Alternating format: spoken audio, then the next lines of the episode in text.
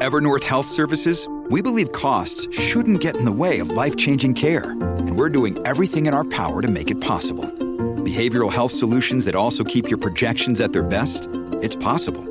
Pharmacy benefits that benefit your bottom line? It's possible. Complex specialty care that cares about your ROI? It's possible. Because we're already doing it. All while saving businesses billions. That's Wonder made possible. Learn more at evernorth.com/wonder. Podclass, i podcast di classe editori.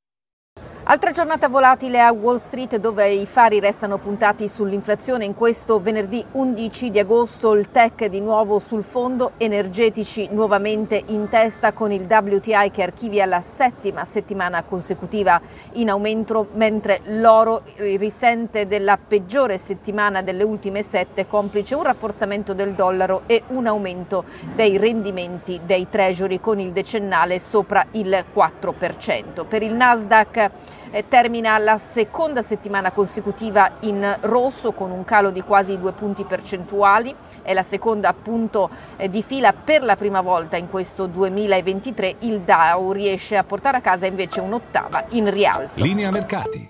In anteprima, con la redazione di Class CNBC, le notizie che muovono le borse internazionali.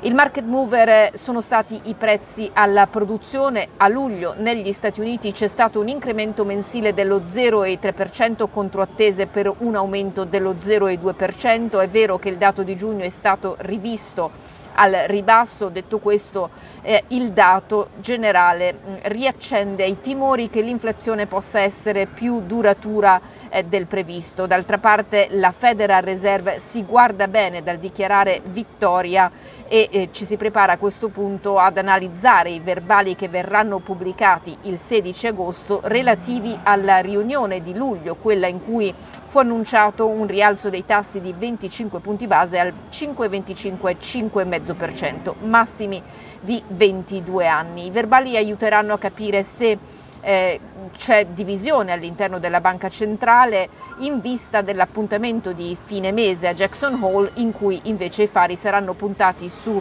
ehm, Jerome Powell e le possibili indicazioni di una fine del ciclo di strette che ormai il mercato dà per scontato. Interessante l'avvertimento arrivato oggi da Art Cashin, il responsabile delle attività sul floor del New York Stock Exchange per UBS, secondo cui la settimana di Ferragosto sarà cruciale per i mercati, sia azionario sia obbligazionario. E per quanto riguarda l'SP 500 che viaggia intorno ai 4.466 punti, sono due i livelli da monitorare, quello di supporto a 4.440 40 e la resistenza 4535.